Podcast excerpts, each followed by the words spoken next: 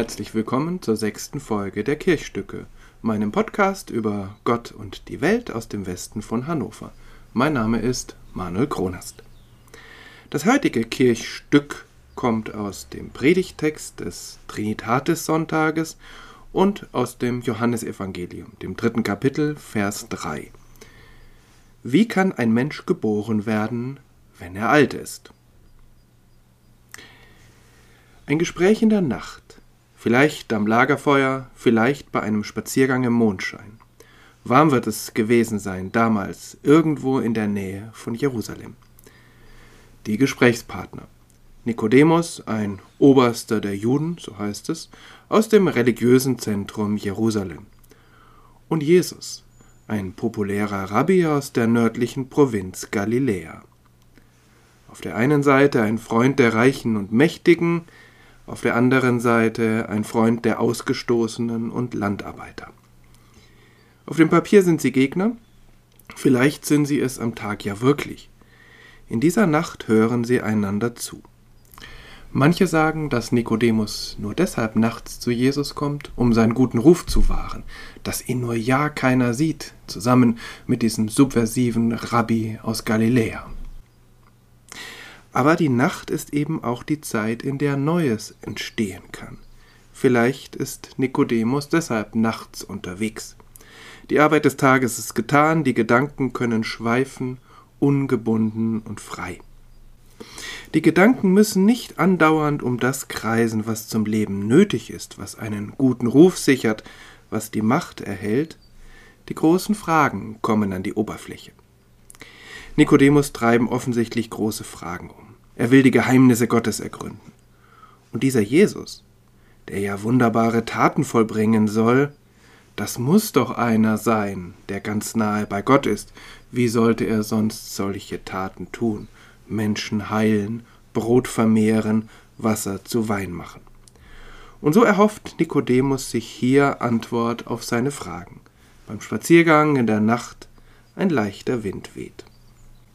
Jesus aber antwortet selten direkt auf Fragen, nicht einmal auf die bedeutsamen. Er gibt lieber Denkanstöße. Er möchte, dass Menschen ihre Fragen selbst beantworten.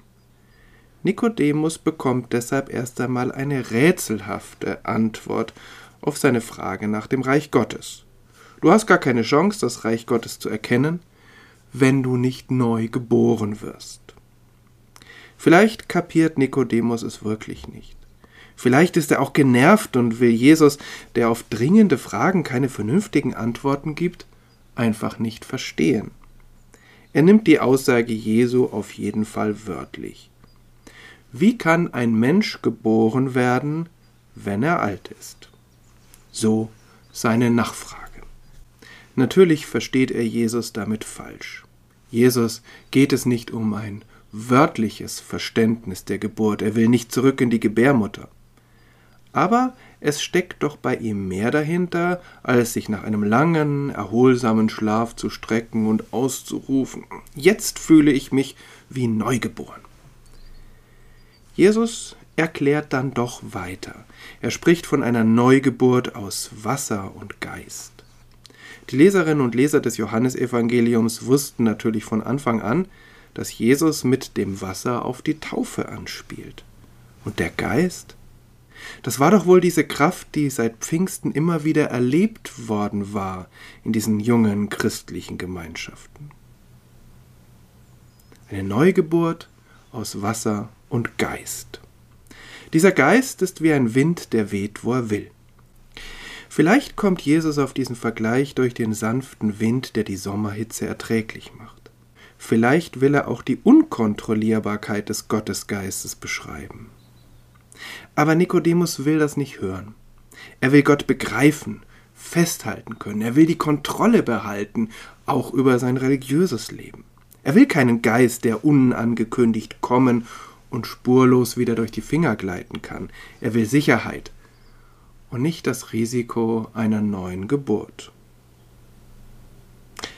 Völlig unabhängig von solchen christlichen Überlegungen ist es ein reizvoller Gedanke, neu geboren zu werden, oder sich zumindest so zu fühlen. Einfach neu anzufangen, ein neues Leben zu beginnen, das Schwere Belastende hinter sich zu lassen. Naiv? Lässt sich die Vergangenheit wirklich abschütteln? Sie prägt uns ja doch. Aber bei unserer ersten Geburt ist das doch nicht wirklich anders. Auch ein kleines Kind ist kein weißes Blatt. Sein Leben hat schon ein Wasserzeichen. Es ist natürlich gehalten, beschützt, aber eben auch geprägt von dem, was es dort vorfindet, außerhalb der Gebärmutter. Das sind die Eltern, der Kulturkreis, die Sprache und vieles mehr. Und doch stehen diesem Kind unglaubliche Möglichkeiten offen. Begrenzung und Freiheit, die schließen sich nicht aus, und eigentlich ist es doch auch so, dass wir viel freier sein können, wenn wir gehalten sind und dadurch irgendwie auch begrenzt. Und das beschränkt sich ja nicht auf die Geburt. In jedem neuen Lebensabschnitt sind wir geprägt von dem, was wir hinter uns lassen. Und doch ist ganz viel Raum, den wir selbst beschreiben, gestalten können. Natürlich werden die Möglichkeiten mit dem Alter weniger, aber so ganz verschwinden sie nie. Und so manche verliebt sich noch einmal im Alter, und das ist nicht weniger umwerfend als in der Jugendzeit. Jesus aber, dem geht es nicht einfach um ein neues Lebenskapitel, nicht um einen Ausstieg aus vertrockneten Routinen. Seine Neugeburt ist eine radikale Horizonterweiterung, und deshalb ist sie natürlich auch in jedem Alter möglich. Dieses Reich Gottes, das Jesus meint, wenn er da von einer Neugeburt spricht, das zeichnet sich nicht dadurch aus, dass wir dort stärker sein werden. Nicht dadurch, dass dort viel mehr Regeln und Gebote gelten, in diesem Ruf steht Christentum und Glaube ja immer noch, nicht durch hohe Kirchgebäude und gemütliche Gemeindehäuser. Dieses Reich Gottes zeichnet sich dadurch aus, dass die Grenzen des Lebens gesprengt, durchlässig sind. Es umfasst auch das Leben nach dem Tod. Es umfasst Räume, die durch Naturgesetze nicht erforscht und gemessen werden können. Es umfasst Seele und Körper.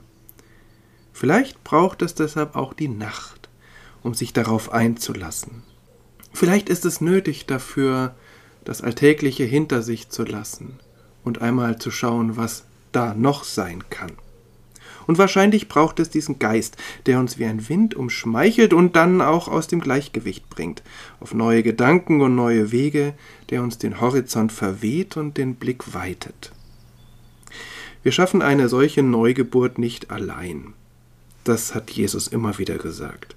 So wie ein Baby nicht allein zurechtkommt, ohne Liebe, ohne Gemeinschaft. Und vielleicht ist in einer solchen christlichen Neugeburt manchmal die Sehnsucht nach dem Früher, als manche Fragen noch nicht da waren, als alles einfacher war. Denn zu glauben heißt ja auch, sich auf etwas einzulassen, ohne Beweise, ohne Netz und doppelten Boden. Und es heißt auch, dass ich, wenn ich nach allen Regeln der irdischen Kunst erfolgreich und stark bin, damit Gott doch gar nicht beeindrucken kann. Aber es heißt auch, dass das Scheitern, das Alter, der Tod, die Einsamkeit, all diese Grenzen, an die wir hier auf Erden mit unserem Leben irgendwann einmal stoßen, dass diese Grenzen keine echten Grenzen sind, dass da noch etwas, jemand dahinter ist, dass es für mich auch weitergeht, auch nach diesen Grenzen. Dieses Reich Gottes ist nicht kontrollierbar, nicht beherrschbar, nicht einmal wirklich beschreibbar. Denn wer kann sich denn vorstellen, was außerhalb unserer Wirklichkeit noch sein kann. Aber es ist lebbar. In diesem Leben mindestens als Vorahnung. Denn das macht ja was mit uns, wenn wir die Gewissheit oder zumindest eine Ahnung davon haben, dass da noch mehr ist als die Wirklichkeit, die wir wahrnehmen, fühlen, schmecken, hören können. Es ist eine Zwischenwelt, in der Jesus und Nikodemus spazieren gehen. Nicht der Alltag, nicht die Plage, nicht die Hitze, aber in dieser Zwischenwelt beginnt etwas Neues. Nikodemus wird vielleicht in diesem Moment nicht neu geboren, aber er beginnt neu nachzudenken über Gott und die Welt, neu und größer und spannender. Und das ist doch schon mal ein guter Anfang. So viel zum sechsten Kirchstück. Alles Gute Ihnen und euch, bleiben Sie, bleibt gesund und behütet.